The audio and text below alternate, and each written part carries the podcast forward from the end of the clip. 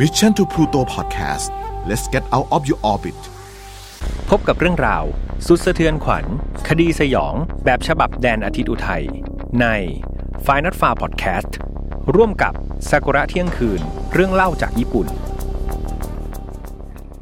สวัสดีครับ ยินดีต้อนรับนะครับ เข้าสู่ Final File Podcast วันนี้คุณอยู่กับผมแฮมทัชพลเช่นเคยครับ เรามาเจอกันในวันอาทิตย์แบบนี้นะครับ แน่นอนว่าเป็น episode พิเศษนะครับ ที่เราคอลแลบกับเพจดังอย่างซากุระเที่ยงคืนเรื่องเล่าจากญี่ปุ่นครับ ซึ่งเราก็มากัน 9 ตอนแล้วนะครับ หลายๆ คนยังไม่เคยฟังหรือว่าเพิ่งมาเจอกันในวันอาทิตย์แบบนี้ก็ย้อนกลับไปฟังได้นะครับ อีก 8 ตอนรับรองว่ามีความเป็นญี่ปุ่นญี่ปุ่นครับแล้วก็แบบเรียกว่าอะไรบีบหัวใจครับหลายๆคนบอกฟังซีรีส์นี้แล้วรู้สึกเศร้าเหลือเกิน ก็ไม่เป็นไรครับมาฟังอีกหนึ่งมุมมองเนาะที่เราอาจจะยังไม่เคยเจอ ส่วนใครที่ชอบเรื่องราวแบบนี้นะครับสามารถไปติดตามเพจของสักุระเที่ยงคืนเรื่องเล่าจากญี่ปุ่นได้นะครับ โดยกุณลิกะเนี่ยที่เป็นแอดมินจะแปลนะครับเนื้อหาจากภาษาญี่ปุ่น แล้วก็ภาษาอื่นๆครับมาลงในเพจนะครับให้เราได้เข้าไปอ่านกัน จะได้เห็นวัฒนธรรมของเขานะครับรวมถึงมีคดีเนาะบางทีก็มีเรื่องผีด้วย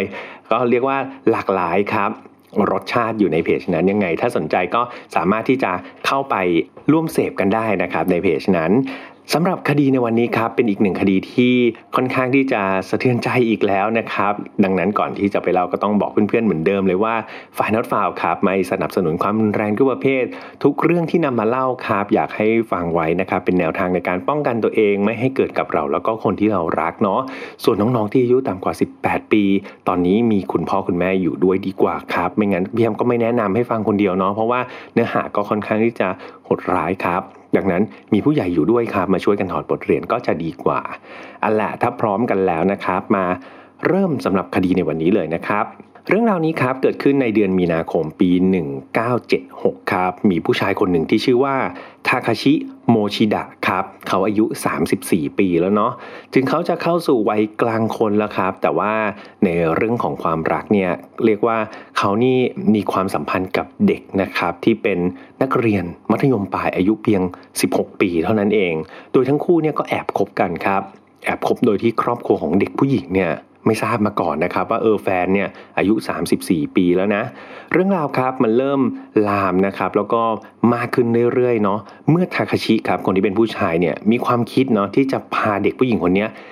ชวนน้องเนี่ยหนีออกจากบ้านครับเพื่อมาอยู่ด้วยกันเลย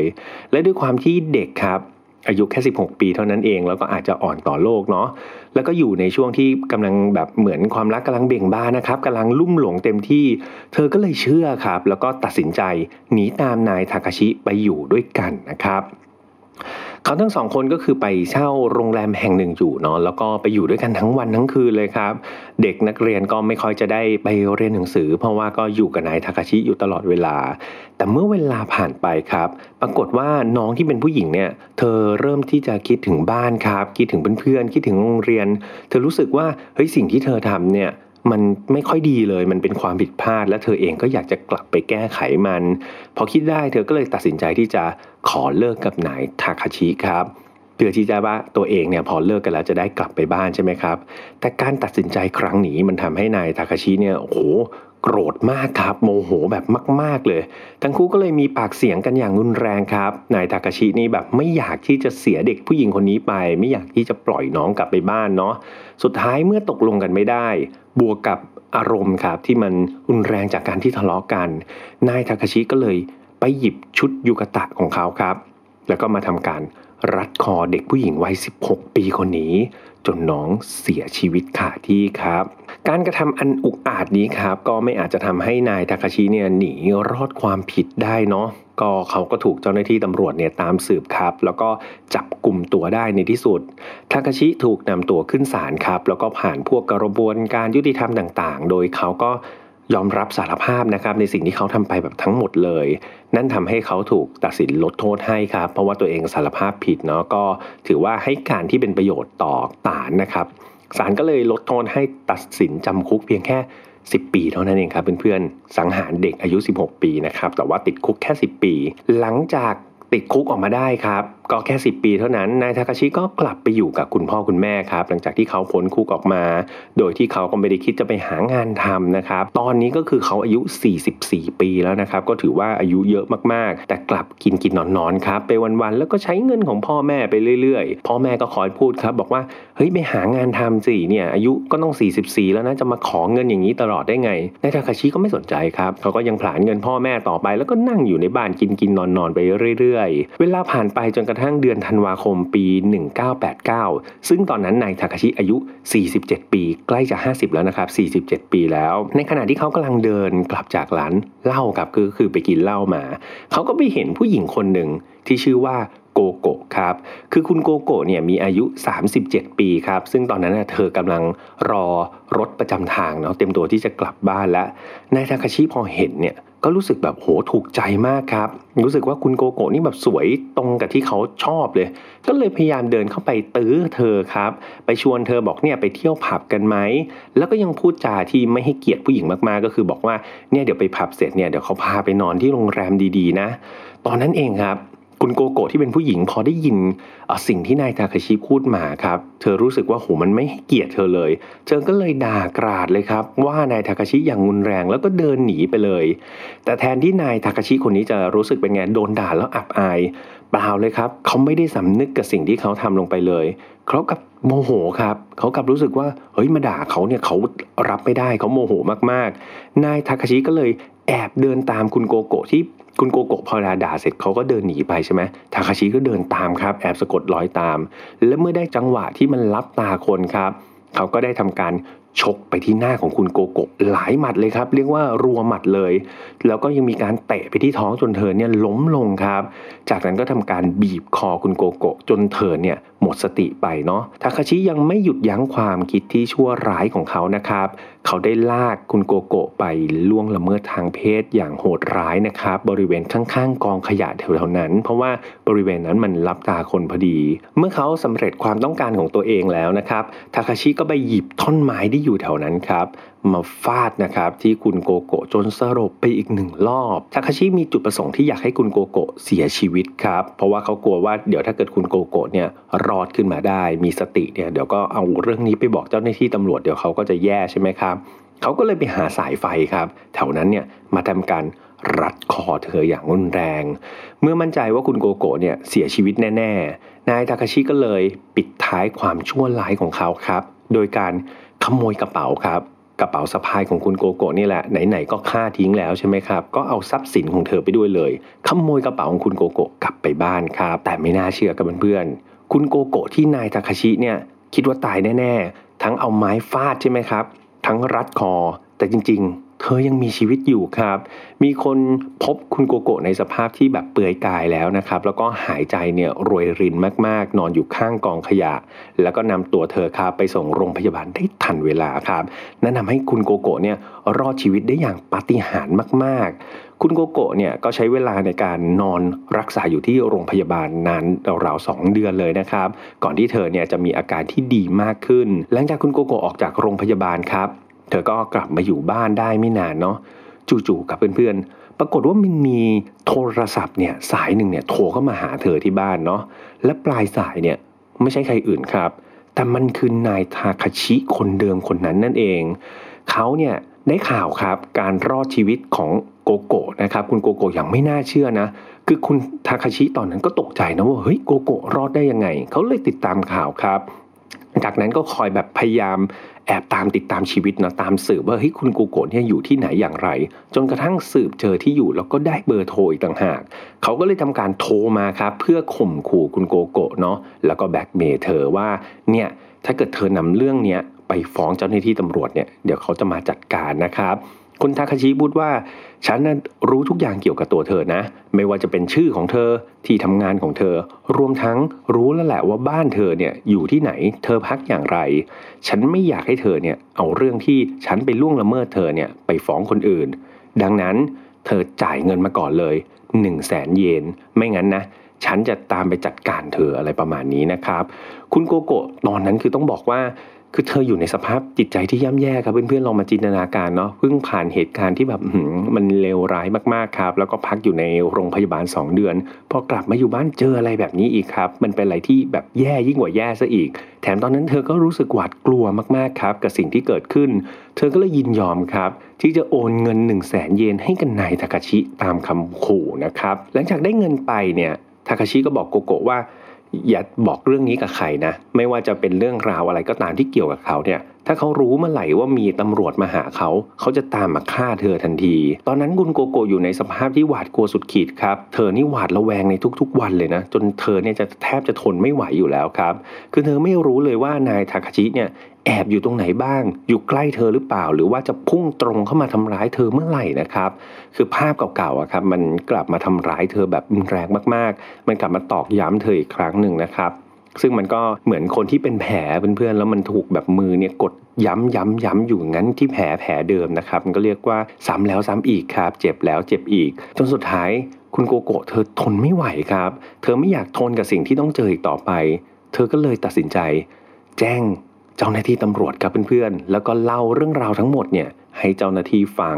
เธอคิดว่าถ้าเกิดนายทาคาชิเนี่ยติดคุกไปซะเนาะ เธอก็จะได้ไม่ต้องหวาดกลัวไง นายทาคาชิก็ไปอยู่คุกแล้วคราวนี้เธอก็จะได้ใช้ชีวิตแบบคนปกติสักที ด้วยการบรรยายรูปร่างต่างๆนะครับ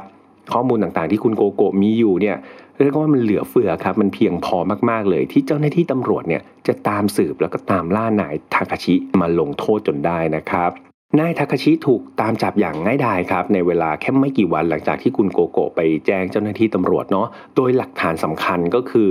เลขบัญชีธนาคารครับ ที่นายทาคาชิโทรมาข่มขู่ไงให้คุณโกโกะเนี่ยโอนให้ 1 0 0 0 0แสนเยนอันนั้นแหละครับกลายเป็นหลักฐานมัดตัวนายทาคาชิคนนี้เลย ถึงการกระทำอันอุกชะกาจของเขานะแถมยังเป็นความผิดครั้งที่ 2 ยังจำได้ใช่ไหมครับทาคาชินี่ฆ่าเด็ก 16 ไปแล้วครั้งหนึ่งเนาะแต่ศาลกลับมีการตัดสิน ลงโทษเขาเพียงแค่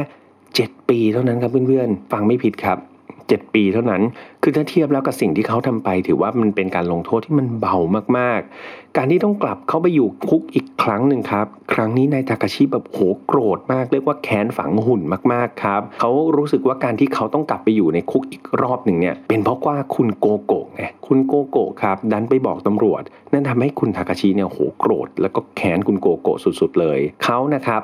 คิดโทษคุณโกโกะอยู่ตลอดเวลาเลยในช่วงที่อยู่ในคุกนะครับเขาบอกว่าก็เพราะว่าคุณโกโกะนั่นแหละ ผิดสัญญากับสิ่งที่เคยบอกไว้ ก็คุณโกโกะพูดเองนะว่าจะไม่บอกใคร แต่สุดท้ายเธอหักหลังเขาครับ เธอดันเอาเรื่องนี้ไปบอกกับเจ้าหน้าที่ตำรวจทำให้เขาเนี่ยต้องติดคุกอีกครั้งหนึ่งทาคาชิเนี่ยพอแค้นแล้วก็แค้นฝังใจมากๆ และเขาก็คิดว่าคุณโกโกะเนี่ยจะต้องชดใช้กับเรื่องที่ทำนะครับ เวลาผ่านไป 7 ปีครับ ก็คือ ครบเวลาเนาะที่นายทาคาชิเนี่ยต้องอยู่ในคุก เขาก็ถูกปล่อยตัวกลับมาเป็นอิสรภาพอีกหนึ่งครั้งครับ กลายมาเป็นคนที่เดินปะปนอยู่ในผู้คนอีกครั้งหนึ่ง หลังจากออกจากคุกเนี่ยทาคาชิใช้เวลาอยู่ครึ่งปีครับ เพื่อที่จะไม่ทำอย่างอื่นเลยนะตามสืบอย่างเดียวครับ ตามสืบหาโกโกะให้ได้ครับ และเขาก็ทำมันได้สำเร็จครับเพื่อนๆ ในวันที่ 18 เมษายนปี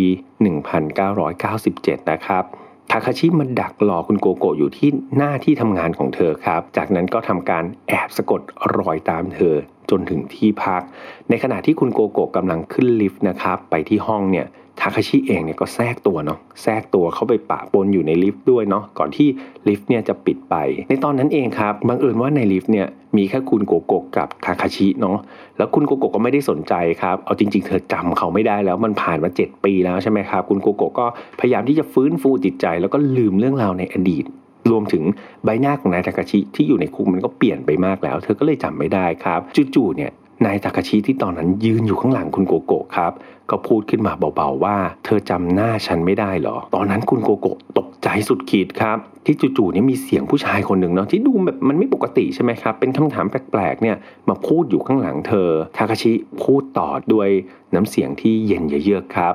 เขาพูดว่า เธอจำคนที่เธอเนี่ยส่งเข้าคุกเมื่อเจ็ดปีก่อนไม่ได้แล้วหรอ เมื่อพูดเสร็จครับ ทาคาชิหยิบมีดออกมาครับ และพยายามที่จะแทงคุณโกโกะครับ ตอนนั้นเองเธอจำได้แล้วครับ แล้วก็ตกใจสุดขีดเลยครับ เธอพยายามที่จะสู้สุดชีวิตเลยนะสำหรับคุณโกโกะเนี่ยแล้วก็ปัดแบบพยายามปัดเอามือปัดนะครับ ไม่ให้มีดเนี่ยมาแทงจุดสำคัญ และในที่สุดครับ เธอก็สามารถที่จะปัดมีดจนหล่นลงที่พื้นนะครับ ได้สำเร็จ จังหวะนั้นเองเนี่ยลิฟต์มันเปิดครับ เปิดที่ชั้น 4 พอดี คุณโกโก้ก็เลยได้จังหวะรีบวิ่งหนีออกจากลิฟต์ทันทีครับ ตอนนั้นเธอพยายามที่จะกรีดร้องสุดเสียงเลยนะ เพื่อขอความช่วยเหลือ เพราะว่ามันเป็นลักษณะเหมือนคอนโดหรืออพาร์ตเมนต์ที่พอเปิดลิฟต์ออกไปเนี่ยก็จะมีห้องเต็มเลยใช่ไหมครับ เธอก็วิ่งไปร้องไปกรีดร้องไปแบบช่วยด้วยช่วยด้วยอย่างเงี้ยแต่ไม่น่าเชื่อครับไม่มีใครสักคนเดียวเลยครับ ที่เปิดห้องออกมาช่วยเหลือเธอ เอาจริง ๆ ตอนนั้นหลาย ๆ ห้องมีคนอยู่ครับ แล้วก็มีคนได้ยินด้วย คือมีพยานคนหนึ่งเนาะให้การหลังจากที่เกิดเหตุการณ์นี้ครับ เขาบอกว่า ฉันเนี่ยได้ยินเสียงร้องของผู้หญิงคนหนึ่งนะ แต่มันเป็นเสียงที่โหยหวนแล้วก็น่ากลัวมากๆ ฉันก็เลยไม่กล้าออกไป หรือมีคนหนึ่งครับที่บอกว่าอืมเอาจริง ๆก็ได้ยินแหละ แต่ใครจะกล้าออกไปดูล่ะ ถ้าเกิดแบบมีคนร้ายขึ้นมา เดี๋ยวฉันก็แย่ไปด้วยสิ หรือว่าจะมีอีกคนหนึ่งครับที่อยู่ในเหตุการณ์แล้วก็พูดเหมือนกันลักษณะเดียวกันครับเขาก็บอกว่าเดี๋ยวรอให้ตำรวจมาก่อนเดี๋ยวเขาค่อยออกแล้วกัน แน่นอนครับ คุณโกโก้ที่กำลังอยู่ในช่วงที่หวาดกลัวสุดขีด คือเธอพยายามทำทุกอย่างแล้วพยายามขอร้องเพื่อนบ้านแล้วครับ แต่มันไม่มีใครที่จะกล้าสักคนเดียวนะครับที่จะออกมาช่วยเหลือเธอ ไม่นานนักครับทาคาชิเนี่ยก็สบายสิครับ ไม่มีใครออกมาช่วยเขาก็ วิ่งไปเรื่อยๆ จนกระทั่งมันถึงทางตันนะครับ แล้วเขาก็ถึงตัวคุณโกโกะในที่สุดเขาได้ไปหยิบมีดอะครับ ตอนที่คุณโกโกะปัดเนาะตกพื้นในทากาชิก็ตามขึ้นไปหยิบมีด แล้วก็ถือจากนั้นคุณโกโกะที่ตอนนี้หลังชนฝาแล้วครับ เธอไปไหนไม่ได้อีกแล้ว เธอร้องจนสุดเสียงแล้ว แต่ว่าไม่มีความช่วยเหลือจากใครเลย ตอนนี้เธออยู่ด้วยตัวเองลำพังครับ แต่ไม่มีทางที่เธอจะสู้ได้เลยตอนนี้ เธออยู่ในมุมอับครับนายทาคาชิได้ใช้ประโยชน์จากสถานที่ที่เขายืนอยู่เนี่ยทำการจ้วงแทงครับ คุณโกโกะที่ไม่มีทางหนีเนาะ จ้วงแทงซ้ำแล้ว ซ้ำอีก ซ้ำแล้วซ้ำอีกครับ คุณโกโกะถูกแทงที่ท้องหน้าอกแล้วก็หัวใจอยู่หลายต่อหลายครั้ง จนเลือดของเธอนี่พุ่งออกมาเต็มบริเวณนั้นไปหมดเลย สุดท้ายรอบนี้ครับ คุณโกโกะได้เสียชีวิตจริง ๆ ครับเสียชีวิตคาที่จมกองเลือดอย่างเดียวดาย ทาคาชิครับเช็คให้ดูว่ารอบนี้โกโกะตายแน่ๆครับ เขาไปเช็คดูเรียบร้อยแล้ว เขาก็คิดว่าอะคราวนี้แหละเขาจัดการได้เรียบร้อยแล้ว และเขาก็ไม่ลืมครับ ไม่ลืมทำอีกสิ่งหนึ่งที่เขาทำเป็นประจำเลยจำได้ไหมครับเพื่อนๆก็คือไม่ลืมที่จะหยิบกระเป๋าสะพายครับของคุณโกโก้เนี่ยแล้วก็เดินออกไปหน้าตาเฉยเลยครับ เรียกว่าเป็นคนที่เลวร้ายจริง ๆนะครับ สังหารเขาเราก็ยังเอาทรัพย์สินเขาไปด้วย มีการโทรแจ้งเจ้าหน้าที่ตำรวจในเวลาต่อมาครับ และจากการสืบสวนมันก็ไม่ได้เป็นอะไรที่ซับซ้อนเลยครับเพื่อนๆนายทากาชิคนนี้ก็คือผู้ต้องสงสัยอันดับหนึ่งของคดีนี้อย่างแน่นอนครับเขาถูกตามจับกลุ่มได้ในอีก 8 วันต่อมาเท่านั้นเอง นายทาคาชิรอบนี้ครับถูกนำตัวขึ้นศาลโดย นายทาคาชิเองก็มีโอกาสนะครับที่จะได้พูดเขาก็พูดว่า จริง ๆ วันนั้นเนี่ยผมก็ไม่ได้ตั้งใจจะฆ่าเขาหรอกนะ แต่เพราะว่าเธอนั่นแหละเป็นฝ่ายผิด เธอนั่นแหละเป็นคนที่ผิดคำสัญญาที่บอกว่าจะไม่บอกใคร แต่สุดท้ายเนี่ย เธอเอาเรื่องนี้ไปบอกไง ดังนั้นฉันก็ต้องโชคร้ายติดคุกก็เพราะว่าคนเนี่ยที่ไม่รักษาสัญญาแบบคุณโกโก้ฉันก็เลยต้องตามหาเธอเพื่อมารับคำขอโทษจากเธอ แต่นอกจากเธอจะไม่ขอโทษฉันแล้วเนี่ย เธอยังด่าฉันอีกต่างหาก นั่นมันทำให้ฉันเนี่ยโมโหมากๆ ฉันก็เลย สังหารเธอด้วยอารมณ์ชั่ววูบนี่ก็คือคำให้การที่ดูไม่รู้สึกผิดบาปอะไรเลยนะครับ ของนายทาคาชิในสิ่งที่แบบเขาทำลงไปนะครับเพื่อนๆในที่สุดวันที่ 27 พฤษภาคมครับปี 1999เนาะศาลแขวงโตเกียวครับ ก็ได้มีคำตัดสินจำคุกตลอดชีวิตครับให้กับนายทาคาชิคนนี้ แต่เรื่องราวครับก็ถูกประชาชนเนี่ยขุดคุยเนาะว่าชีวิตหรือว่าอดีตของนายทาคาชิเนี่ยเป็นยังไงบ้าง ปรากฏว่าประชาชนก็ ลุกฮือครับ หลายๆคนรู้สึกไม่เห็นด้วยกับคำสั่งศาลแบบรู้สึกว่ารอบแรกก็ 10 ปี รอบที่ 2 7 ปี นี่จำคุกตลอดชีวิต เดี๋ยวความประพฤติดีปล่อยออกมาอีกหรือเปล่า หลายๆคนก็รู้สึกว่ามันเกินเยียวยาแล้วจริง ๆ ครับสำหรับนายทากาชิ แล้วก็มีการเรียกร้องให้เพิ่มโทษให้กับเขาครับ ต่อมาในวันที่ 28 กุมภาพันธ์ ปี 2000 ที่ผ่านมาครับศาลได้เปลี่ยนคำตัดสินครับเพื่อนๆ มาเป็นการลงโทษ ประหารชีวิตนายทาคาชิแทนครับ ผู้พิพากษาในศาลตอนนั้นครับ ที่เป็นคนเปลี่ยนคำตัดสินเนี่ยได้พูดว่าเขาทำผิดซ้ำแล้วซ้ำเล่า เมื่อถูกตัดสินจำคุกอีกเนี่ยออกมาก็ไม่ได้สำนึกอะไรเลย ยังก่อเหตุซ้ำๆดังนั้นจึงสมควรได้ลงโทษอย่างขั้นสูงสุด นั่นก็คือการ ประหารชีวิตครับ แม้ทางฝั่งทาคาชิครับจะพยายามขอสู้คดีนะเขาก็รู้สึกว่าเฮ้ยมันเป็นการลงโทษที่หนักเกินไปเขาขอสู้คดี แต่ปรากฏว่าเขาก็แพ้นะครับเพราะว่าศาลก็ยังคงยืนยันคำเดิมครับ ตัดสินเหมือนเดิมก็คือให้ประหารนายทาคาชิไม่เปลี่ยนแปลง นายทาคาชิโมชิดะครับถูกประหารชีวิตที่ศูนย์กักกันโตเกียวนะครับในวันที่ 1 กุมภาพันธ์ปี 2008 รวมอายุได้ 66 ปีนะครับ จากเรื่องราวนี้นะครับเพื่อนๆหลายๆคนฟังแล้วก็อาจจะรู้สึกแบบไม่พอใจหรือว่าสงสัยในคำตัดสินของศาลในช่วงแรก ๆ ใช่ไหมครับ ว่าเฮ้ยจริง ๆ เขาก็ทำการอุกอาจมากๆเลยเนาะโอ้ฆ่าคนทั้งคนจำคุกทำไมแบบ มันดูน้อยจังเลย หรือว่าอีกคนหนึ่งก็พยายามฆ่าด้วยซ้ำใช่ไหมครับ แต่ว่าก็ถูกจำคุกแค่ 7 ปี เอาจริง ๆ แล้วกฎหมายแต่ละประเทศนะครับมันก็มีความแตกต่างกันรวมถึงบริบทต่างๆครับสถานการณ์ต่างๆ ในการตัดสินเนี่ยมันมีหลาย ๆ ปัจจัยมากๆเลย บางครั้งเรามาฟังทีหลังครับ เรามาฟังเรื่องราวทั้งหมดที่เป็นบทสรุปแล้วเนาะเราก็เลยไม่รู้รายละเอียดลึกๆจริง ๆ ครับว่าเฮ้ยการตัดสินเหล่านั้นเนี่ยมันมีการเบี่ยงเบนหรือว่ามันมีการสู้คดีกันอย่างไร อย่างไรก็ตามครับ เราก็จะเห็นว่าหลายๆคนเนี่ยทำผิด เข้าไปชดใช้ความผิดแล้วออกมาเป็นคนดีได้กลับใจได้ แต่ก็มีอีกหลาย ๆ คนเหมือนกันนะครับ ที่ทำความผิดแล้วกฎหมายเนี่ยลงโทษไปโดยที่ไม่สามารถที่จะฟอกจิตใจเขาให้เป็นคนดีได้ อันนี้มันก็ขึ้นอยู่กับบุคคลจริง ๆ นะครับเพื่อนๆก็สำหรับใครนะครับที่มีความคิดเห็นอย่างไรเกี่ยวกับประเด็นนี้นะครับก็เป็นประเด็นที่ละเอียดอ่อนเหมือนกันเนาะดังนั้นก็เพื่อนๆมาคอมเมนต์กันไว้ได้ครับแต่ว่ารบกวนคอมเมนต์ด้วยความสุภาพกันนิดหนึ่งนะครับเรามาช่วยกันคิดนะครับแล้วก็สร้างสรรค์สิ่งดีๆ ขึ้นมากันดีกว่าเนาะเอาละครับจบลงไปแล้วครับสำหรับ Final File collab กับซากุระเที่ยงคืนในวันนี้ ตอนนี้เรากลับมาออกวันอาทิตย์เหมือนเดิมนะครับดังนั้นหลายๆคนดีใจเนาะได้ฟัง Final File อาทิตย์ละ 2 วันเลยนะครับก็คือวันอังคารจะเป็น original นะครับจะเป็นการเล่าคดีภาคปกติที่พี่ทำไปหาเนื้อหามาเอง ส่วนเนื้อหาที่สนับสนุนโดยทางเพจของซากุระเที่ยงคืนเนี่ยเราก็จะมาเล่าในวันอาทิตย์แบบนี้ แล้วก็เดี๋ยวจะมีต่อเนื่องกันอีกนะครับสำหรับซากุระเที่ยงคืนอย่างไรก็มาติดตามกันได้ในวันอาทิตย์เนาะสำหรับ Final File ในปีนี้ต้องบอกว่า เดี๋ยวเรายังมีโครงการดีๆ อีกนะครับ ยังไงฝากกดตามกดไลค์ แฟนเพจนะครับของ Mission to Pluto ไว้เดี๋ยวยังไงพี่แฮมแล้วก็ทีมงานเนี่ยจะเข้าไปอัปเดตข่าวสารนะครับ ถ้าเกิดเรามีโครงการดีๆ ของ f i n a l f i l e เกิดขึ้นเนาะสำหรับ f i n a l f i l e ครับติดตามได้ทาง YouTube Spotify SoundCloud Podbean แล้วก็ Apple Podcast ครับ ซากุระเที่ยงคืนเอง หรือว่าตัวภาคปกติเนี่ยก็จะลงช่องแยกให้ด้วยนะครับ ใน Apple Podcast แล้วก็ Spotify เข้าไปกด Follow กันได้นะครับ ยังไงก็หวังว่าเพื่อนๆจะชื่นชอบแล้วก็ฟังกันยาวๆ สุดท้ายครับ ถ้ายังอินยังรู้สึกว่ายังอยากพูดคุยต่อครับ ตามเข้าไปใน f i Not f o u l Family ได้ครับ เพื่อนๆกว่า 10,000 คนอยู่ในนั้นนะครับแล้วก็ไปพูดคุยกันหลายๆครั้งเรามีแจกกิจกรรมนะครับแจกของฟรีให้ด้วยก็เดี๋ยว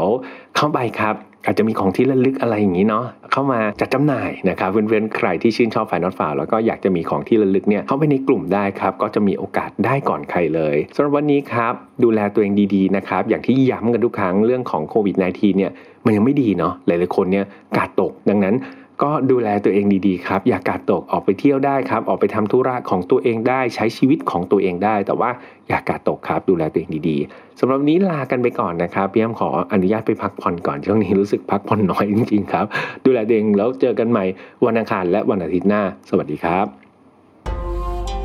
Mission to Pluto Podcast let's get out of your orbit f i n a l f a r Podcast ร่วมกับ Sakura เที่ยงคืน